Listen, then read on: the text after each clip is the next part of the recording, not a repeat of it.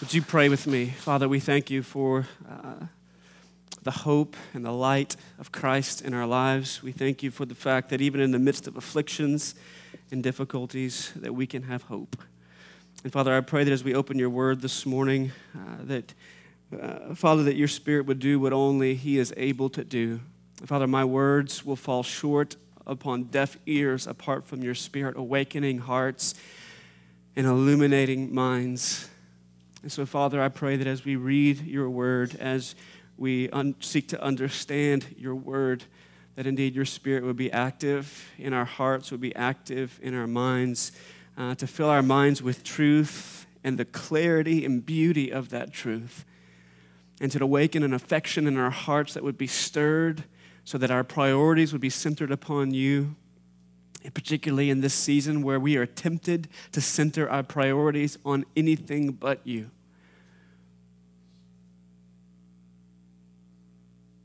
May your spirit encourage, may your spirit convict, may your spirit illumine, may your spirit awaken. In the moments ahead of us this morning, we pray in Jesus' name. Amen. You may be seated. Well, the first Sunday of Advent, traditionally within the life of the church, has been known as a Sunday of hope or a Sunday of preparation or a Sunday of expectation. And hope always, Christian hope particularly, always is rooted in something that's taken place in the past, but it's always looking forward to something that will take place in the future. Last year, about this time, when my daughter, who's now three and a half, she was about two and a half, um, and we began, as soon as she began to utter words and be able to um, put together pieces of phrases, we began to try and teach our children to pray. And so we're in her bed, I'm in her bedroom one night with her, and we're in the rocking chair, and we're praying with her, and we pray a very simple prayer, right? Thank you, God, for my mommy and my daddy, and the roof over my head, and the food in my belly, and most of all, God, for Jesus. Amen. So, very simple prayer. She's two and a half. She can get some of those words out and string some of those phrases together. And so, we're praying there one night and we're praying through the prayer. And thank you, God, for my mommy and daddy. Thank you, God, for my, the, the roof over our head. Thank you, God, for the food in my belly. Thank you, God, for Jesus. Amen. And as soon as we say amen, she looks up at me square in the face. And I'm sitting in the rocking chair in her room, and her legs are kind of wrapped around me, and she's sitting right here eye to eye with me. And she goes, Daddy, where's Jesus? And I said, Well, baby, he is sitting next to his daddy in heaven. And he's waiting for the day in which his daddy says, It's time to come back. He's going to return one day. And when he returns, he's going to come back and he's going to make everything right that is wrong. Everything bad will become good. All death will be undone. And I said, when he comes back, the Bible tells us he's coming back on a white horse and he's going to defeat all of God's enemies as a king. And she goes, Daddy, as serious with as much theological astuteness as a two and a half year old can muster, Daddy, I want Jesus to take me on a hayride behind his horse. and I said, Me too, baby. Me too, right? And as she says those words to me about a year ago now, I can remember thinking about the significance of Advent because Advent in the life of the church is always a season of looking back upon the manger, upon the incarnation, but it also historically has been a season of looking forward to the coronation of a king and the return of our God. Right? And as she said those words to me, Daddy, I want Jesus to take me on a hayride behind his horse, I thought, she gets it. At two and a half, she gets it. She's waiting for something in the future, not just looking back upon something in the past. She's hoping for something. And oftentimes during this particular season, as we ramp up toward Christmas and as we move through the season of Advent, in most of our homes and in most of our churches, we do a phenomenal job of looking back and we sing songs that will of reflection and we tell stories of reflection and we have little nativities set up in our home as we remember the birth of baby Jesus to the Virgin Mary in our homes and in our churches and in our traditions and in our lives. But unfortunately, oftentimes as we move through this season, we do a pretty poor job of looking forward, of looking out toward the future, of looking with eyes of hope. And so, for instance, we often look back upon Jesus' incarnation as a babe born in a manger, but seldom do we look forward to his coronation as a king who Revelation 19:11 tells us will return to judge and make war. We don't often think of that during Christmas or during Advent. Often we look back to the angels who appeared in the heavens to announce his birth, but seldom do we look forward to the armies of heaven arrayed in fine linen, white and pure, following him on white horses. Revelation 19 14. Often we look back to the shepherds and kings who visit to worship the incarnate God in the infant Jesus, but seldom do we look forward to joining alongside the throngs of heaven and declaring, Hallelujah, for the Lord God Almighty reigns. Let us rejoice and exult and give him glory, for the marriage of the Lamb has come, and his bride has made herself ready. Revelation 19, 6 to 7. Often we look back to the day upon which a child was born and a son was given, but seldom do we look forward to the day in which he will govern the kingdom of this world and reign forever as the kingdoms of this world become the kingdoms of our God and his Christ. Isaiah 9, 6 and Revelation 11, 5. Often we look back to the prophecies, promises, and predictions of Jesus' first advent, his first arrival. But seldom do we look forward with anticipation and expectation toward the prophecies, promises, and predictions of his second advent, of his second arrival. And throughout the history of the church, this season was always a season of reflection and expectation. And as we enter into the season of Advent together this morning, what I want to do for a moment is to help draw our minds and draw our hearts forward as we enter into this season together. For us to begin thinking during this season of Advent about hope, about what we are waiting for. We enter the season of Advent by looking forward toward the hope of every Christian, every person who trusts in and treasures Jesus above all things has this hope. And there's perhaps no greater text in all the Bible that unpacks the hope that we have as those who trust and treasure Jesus than Romans chapter 8. So I invite you to turn there with me. In Romans chapter 8, we'll begin reading in verse 12 and we'll read down through verse 25 together. If you don't have a copy of the text, it'll be on the screen for you as we read it. Beginning in Romans 8, chapter 8, verse 12, the Apostle Paul writes these words So then, brothers, we are debtors not to the flesh to live according to the flesh. For if you live according to the flesh, you will die. But if by the Spirit you put to death the deeds of the body, you will live. For all who are led by the Spirit of God are sons of God. For you did not receive the spirit of slavery to fall back into fear, but you have received the spirit of adoption as sons, by whom we cry, Abba, Father. The Spirit Himself bears witness with our spirit that we are children of God, and if children, then heirs, heirs of God and fellow heirs with Christ, provided we suffer with Him in order that we may also be glorified with Him. For I consider that the, present, the sufferings of the present time are not worth comparing with the glory that is to be revealed to us. For the creation waits with eager longing for the revealing of the sons of God. For the creation was subjected to futility, not willingly, but because of him who subjected it in hope, that the creation itself will be set free from its bondage to decay and obtain the freedom of the glory of the children of God. For we know that the whole creation has been groaning together in pains of childbirth until now. And not only the creation, but we ourselves who have the first fruits of the Spirit groan inwardly as we wait eagerly for our adoption as sons, the redemption of our bodies. For in this hope we were saved. Now, hope that is not seen is not, is, that is seen is not hope. For who hopes for what he sees? But if we hope for what we do not see, we wait for it with patience. There's perhaps no other place in all of the scriptures that we have recorded and preserved for us where we find a clearer explanation or a clearer picture of what hope is for the Christian. And so, as we enter into this season of Advent together, a season of expectation and anticipation, I want us to enter it by considering what the nature of hope is what the nature of hope is, what the content of our hope is, and the difference that makes in our lives. Right? So, the first thing that we see in this text in Romans chapter 8 is the nature of hope. What is hope? Listen, this is what hope is hope is active, certain, and expectant waiting. Hope is active, certain, and expectant waiting. If you look what the Apostle Paul says in verses 24 and 25, he says, The nature of hope is waiting patiently for what we do not yet see, but we expect it to come. That's what hope is, he says. Is that we're waiting for something that we have not yet seen, that we do not yet have, that we have not yet tasted, that we have yet to lay our eyes on, but we're expecting it with certainty as we look out toward the future.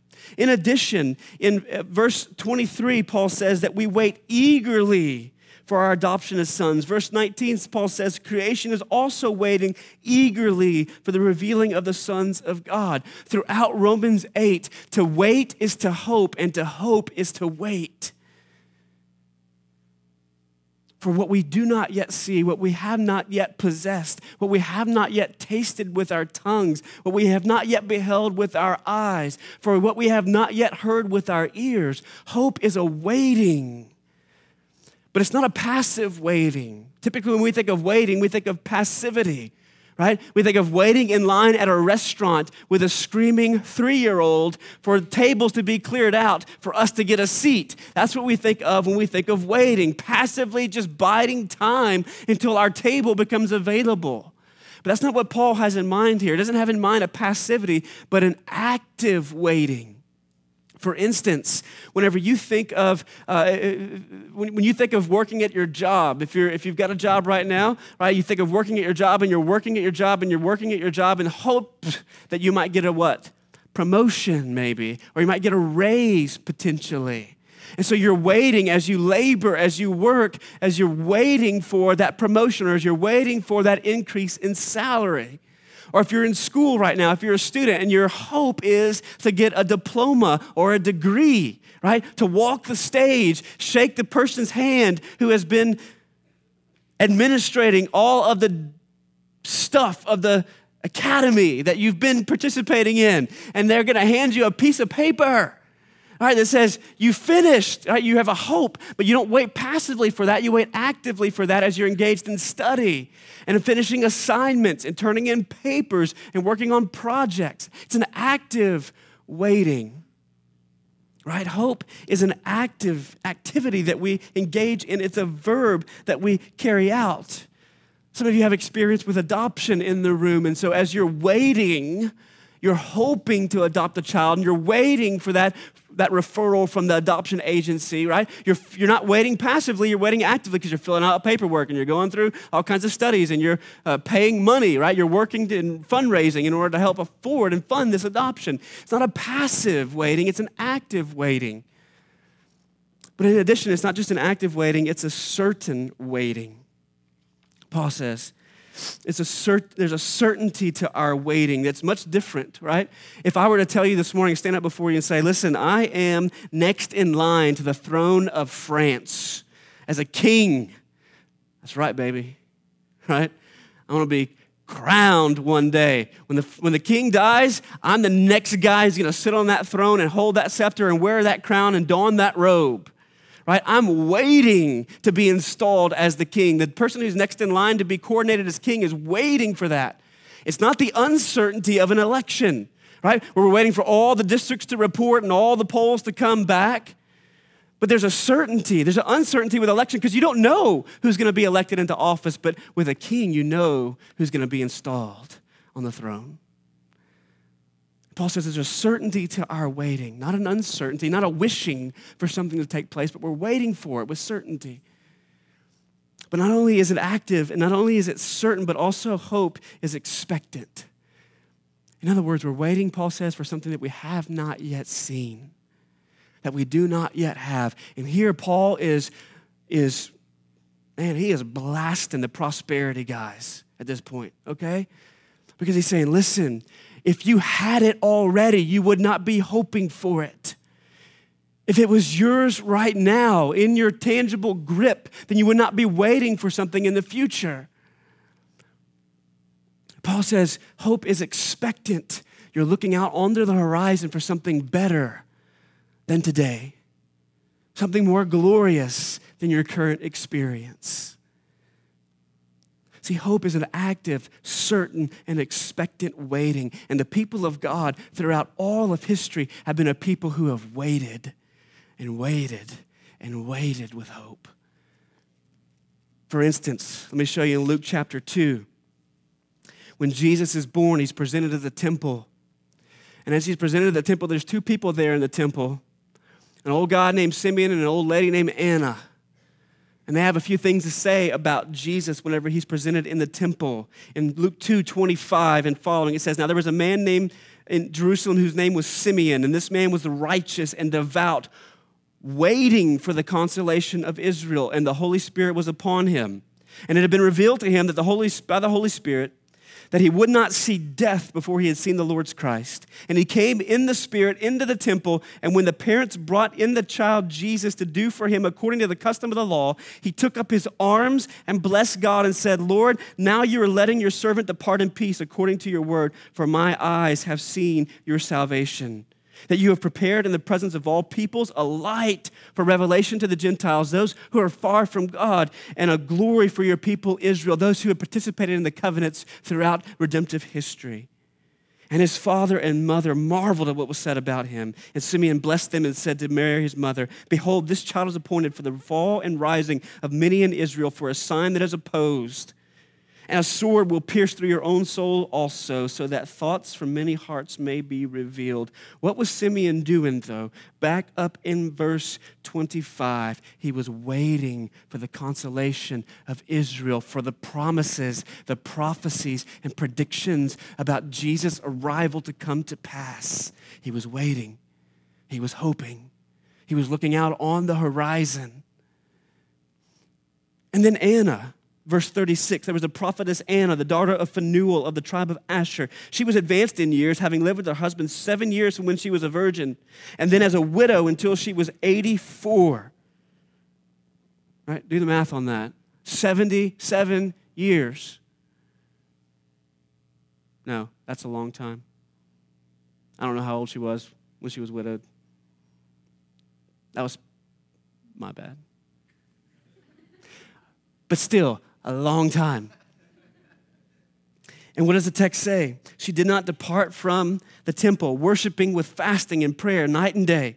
And coming up at that very hour, she began to speak and give thanks to God and speak of, of Him, of Jesus, to all who were waiting for the redemption of Jerusalem. God's people throughout history have always been a people who looked forward with anticipation, expectation, certainty, hope, and they waited. Oh, and they waited. The saints of God in the Old Testament waited for Jesus' first arrival. Now, what does Paul say that we are waiting for in Romans chapter 8? Listen to three things that he says we're waiting for. First, he says we are waiting for the redemption, the fullness of redemption the fullness of the experience of being redeemed. In verses 23 to 24, Paul says, The hope in which we were saved and for which we eagerly and patiently are waiting is the redemption of our bodies. Now, what did it mean to redeem something in Bible times? It meant that something was held in captivity or bondage, it was enslaved or perhaps owned by another, and you paid the price to have it released have it released. And perhaps the prototypical experience of redemption throughout all the scriptures is found in the book of Exodus, whenever God comes and he crushes Pharaoh and he releases his people from bondage and slavery in Egypt. And he leads them toward the land of promise, something on the horizon, what they were waiting for. So to redeem something was to release it from bondage, to release it from slavery. And Paul says, What we are waiting for, the hope in which we were saved, is that these bodies would be redeemed. They would be released, but released from what? What would our bodies be released from? What Paul is saying here is at least this that what we are waiting for is for our bodies to be released from the decay and death that ensued as a curse resulting from the fall. So we're waiting for these bodies to be released from the curse of decay and the curse of death. Right? We're waiting for a body in which there's no more aches of aging. And listen, the closer I creep to 40, the more of those I begin to feel every morning when I wake up. And there are some of you who are well beyond 40, you say, listen, brother, it doesn't get any better than this. Enjoy what you got now, right? The aches of aging begin to set in as you progress in years. We're waiting for a body with no more aches, released from decay. We're waiting for eyes that work without contacts, without glasses, without corrective lenses, without surgeries, that allow us to see crystal clarity, released from decay. We're waiting for ears that work without implants or hearing aids. Listen, I was with my family over the course of the last week, like many of you were. My dad's getting to a point now where if you want to talk to him, man, you got to holler because he is he's not hearing everything that you're saying if you're talking in a normal tone of voice, right? And some of you might be there where what, you used to be able to hear is not at the level that you're able to hear now, and you're waiting for ears that work. Or you're waiting for no more broken bones and casts and x rays and MRIs. You're waiting for no more developmental disorders. You're waiting for no more arthritis or soft tissue injuries. You're waiting for no more masses or tumors or memory lapses or anxiety or malignant cells. You're waiting for the body to be released from decay and the curse of the fall. A world where there is no sickness, there is no pain, there are no longer any tears, there is no death, because death has fully and finally been defeated and overthrown at the return of the Lord Jesus. We're waiting for the release and redemption of these bodies, the fullness of that. What else does Paul say we're waiting for? He also says we're waiting for freedom from sin for the fullness of our redemption, but also for freedom from sin. If you go back into verse 17, Paul says, there at the end of that paragraph in verse 17 of Romans 8. He says that the path to glory and to glorification with Christ is winds through the thorny underbrush of suffering. He says, if we suffer with him, we'll also be glorified with him. Now, what does it mean to be glorified with Jesus? What does it mean to be glorified? It means at least this. It means at least this that those who trust and treasure in Jesus and those who cling to Him, even in the midst of the most intense and painful sufferings that this life can dispense, those who cling to Him and don't suffer against Him in rebellion, but suffer with Him and holding fast to Him, in the midst of whatever pain or heartache that you might have to encounter or endure in this life, it means that one day you'll experience the glory of becoming like Him. You'll be glorified as He is glorified. To share in Jesus' glory as well means at least that there is a day that's coming where we will be free not only from sin's penalty and power, but also from its presence in our lives. See, to be glorified means that one day our fight with sin will be over, that our struggle against temptation will be over.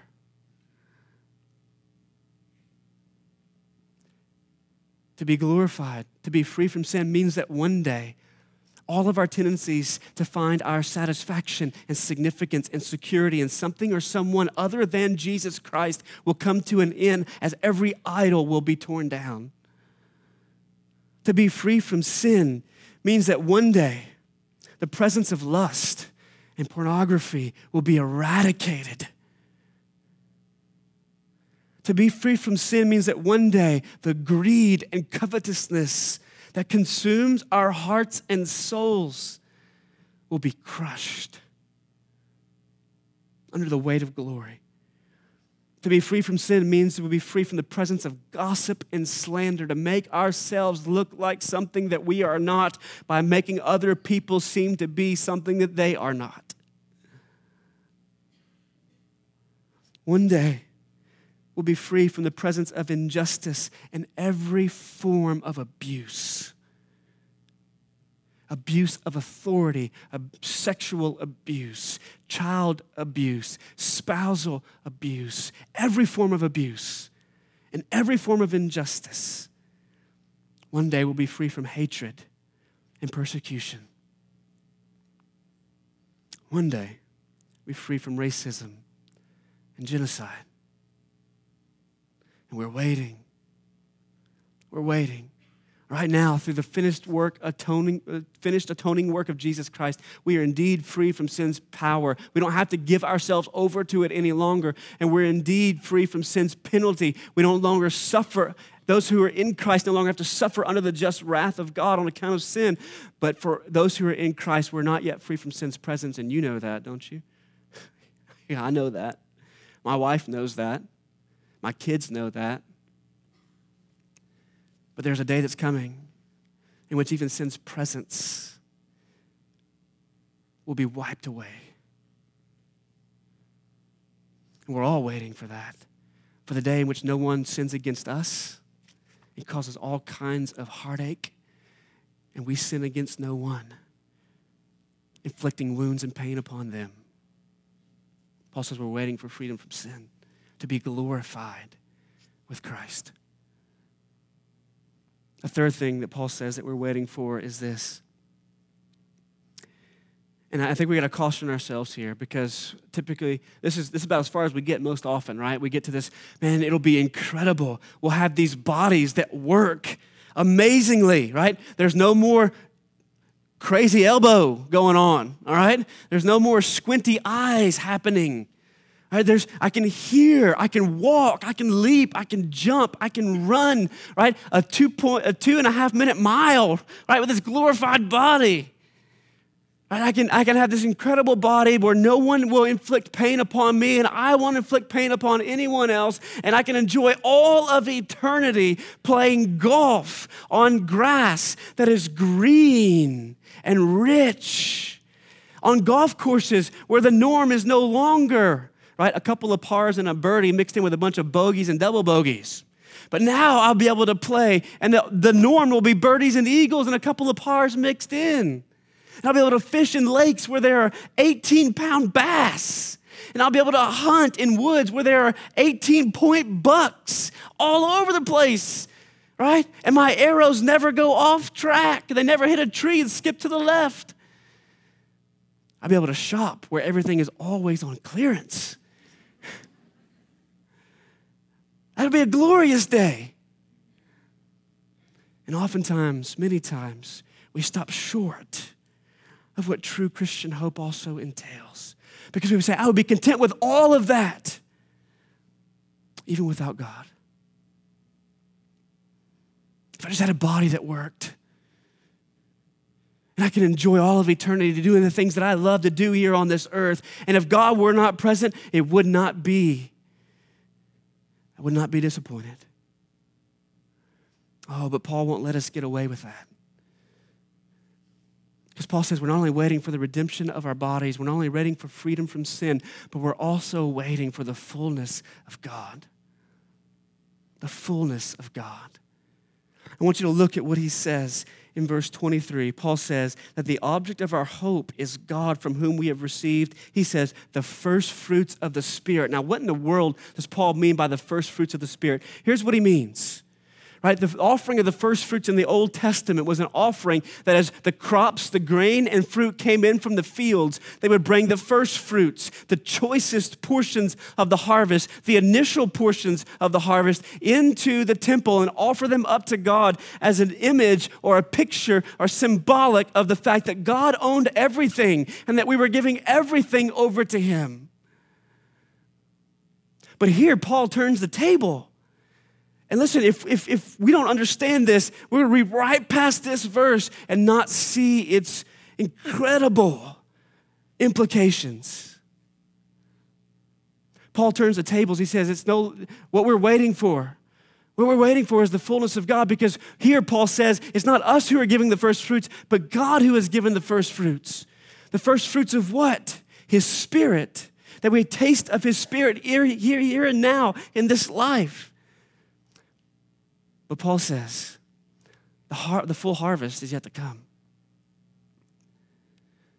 that God has given his, his Spirit as the first fruit, as a sign and a pledge, a down payment of everything else that's going to come in the future, as the first fruits, saying, The fullness of God, everything that I am and have will be yours. And I will give myself to you fully. Paul says that you're waiting for the redemption of your bodies and you're waiting for freedom from sin, but you're also waiting for the fullness of God, without which redemption and release from decay would not be possible. Freedom from sin would not be possible. Paul says, What you and I are waiting for is a full, unfiltered, 24 karat radiance of the beauty and glory of Jesus Christ like what he says in 1 corinthians chapter 13 verse 12 when he talks about beholding the unveiled glory of the lord face to face rather than as a dim reflection in a mirror. Not what moses saw back in exodus where he said god let me see your glory. And god says listen kind of like a uh, was it jack nicholson or tom cruise? I can't remember which one. Like, you can't handle it right? You can't handle it. You can't handle the truth you can't handle the fullness of my glory. So I'm going to hide you behind a rock and I'm going to put my hand over you. I'm going to pass by. So when my face passes by, I'll remove my hand so you can see the backside of my radiance and beauty and majesty and glory. And the Bible says, even when Moses came down from that experience, his face was beaming because he had been with God. But God said to Moses, You can't see me face to face. But listen, if you're waiting, that's what, that's what you're waiting for. The full 24 karat radiance of God's glory face to face, not in a mirror. We're waiting for the day when the New Jerusalem descends out of heaven in Revelation chapter 21, and there's no need for lamps or candles in it any longer because God Himself will be its light and the lamp will be the Lamb. That's what we're waiting for. So when we look out on the horizon, that's what we're waiting for. That's what we're longing for. That's what we're, with certainty we're hoping in. Now you might ask the question, so what? Right? So what? We're waiting to be released from decay and death. We're waiting to be free from the presence of sin. We're waiting for a full, unfiltered glimpse of God's face. So what? What does that do for me today? Me tell you two things it does for you today. The first one is this it's a very valid question. The first one is this is it arms you and I to fight sin with hope. It arms us to fight against sin with hope. See, so often in our lives, when we go, when we wage war against sin, we wage war against sin with looking back at the cross and saying, Jesus' bloody body is mangled there for you. But we don't often look forward to what Jesus will do in the future to make you holy forever. And one of the armaments that you have to put in your tool belt to fight against sin is a robust hope on the horizon. See, apart from it, you may live with a great degree of gratitude for what God has done in the past, but with no expectation for what He will do in the future. All right, Paul says in early in Romans 8, when he in verses 12 through 17, he says, Listen, all those who put to death the deeds of the flesh by the Spirit will live. And then he goes right on into a discussion of our hope and waiting. And so, as we wait and look forward to freedom from sin and being glorified with Christ, then we fight against sin tooth and nail here. Right? Because hope always, what we're hoping for, what we're expecting, always in the future, always shapes the present, doesn't it? Always shapes the present. Let me, let me illustrate to you this way, right? Um, at the end of this football season, Okay, we're kind of winding down, getting to the home stretch. The Cowboys are about to tank. Okay, um, as we move that direction, here's what's happening. There are certain teams that are thinking to themselves, "We are completely out of it. There is no chance that we will have any any shot at making the playoffs." Right? Which is what they were preparing to do back in March at OTAs and in June and July at mini camps and in August at training camp. They go, right now we have no shot. We're like three and 10. Okay, so so there, there's no chance for us to make the playoffs. And so what happens? Because they have no they have a certain expectation about what's coming for them in January. What happens? Sometimes they tend to fall apart in the present, don't they? And they just kind of quit trying. They quit working. They quit trying to execute well on their routes or on their blocks. There's no hope.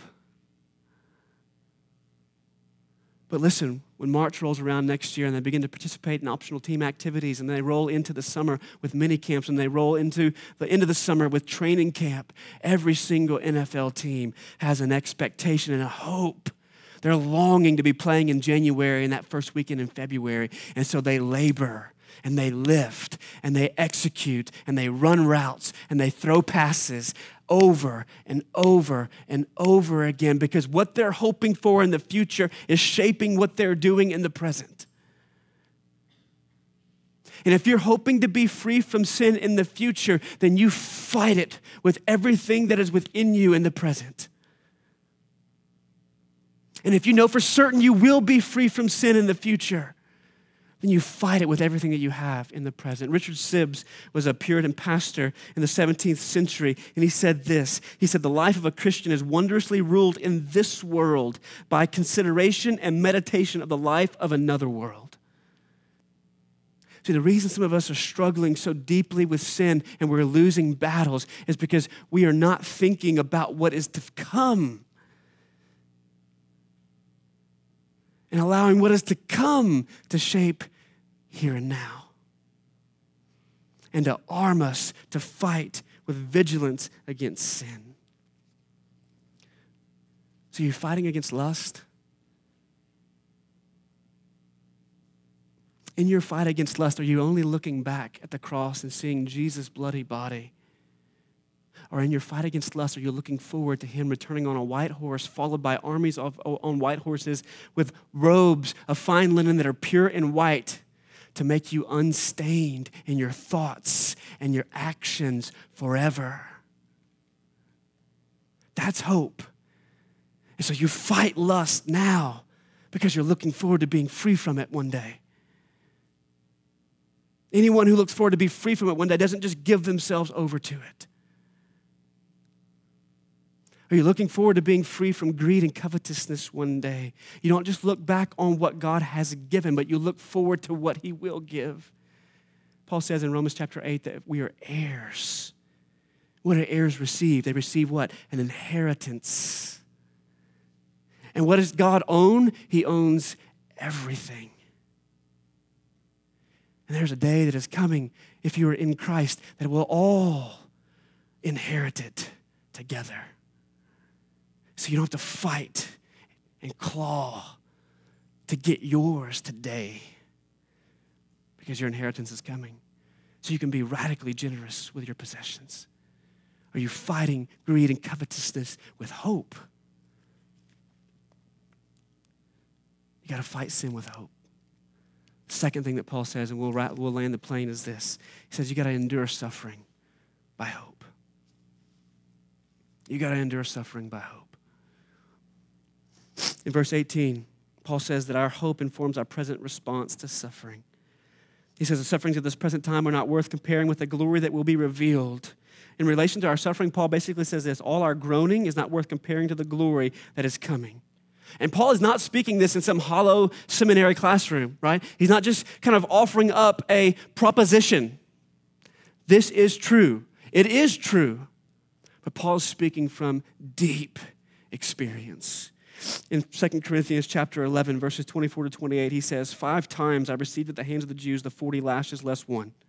Three times I was beaten with rods. Once I was stoned. Three times I was shipwrecked. A night and a day I was adrift at sea on frequent journey, in danger from rivers, danger from robbers, danger from my own people, danger from Gentiles, danger in the city, danger in the wilderness, danger at sea, danger in from false brothers, in toil and hardship through many a sleepless night, in hunger and thirst, often without food, in cold and exposure. And apart from other things, there is the daily pressure on me of my anxiety for all the churches. Paul says, I'm in danger everywhere that I go. I've been shipwrecked, drifting at sea at night, not knowing where I was. And he says, if that wasn't enough, I have this daily burden for all of you. Paul's not speaking in a seminary classroom, doling out propositions. He's speaking from real life experiences, and he says that all of our sufferings, all of our sufferings will one day look like a five watt incandescent bulb compared to the brilliance of a sunrise. And there are some of you who need to hear that this morning. There are some of you who need to hear that the hope of seeing God face to face and being transformed to be like Him by beholding Him is not worth comparing with anything that you are encountering today. It's not worth comparing with a life altering diagnosis. Paul says, all our sufferings are not worth comparing. A life altering diagnosis, a life altering divorce, experiencing persecution and hatred, being called intolerant, bigoted, and unrefined and archaic. The loss of relationships that part ways over Jesus, a violent death at the hands of terrorists who cut off your head.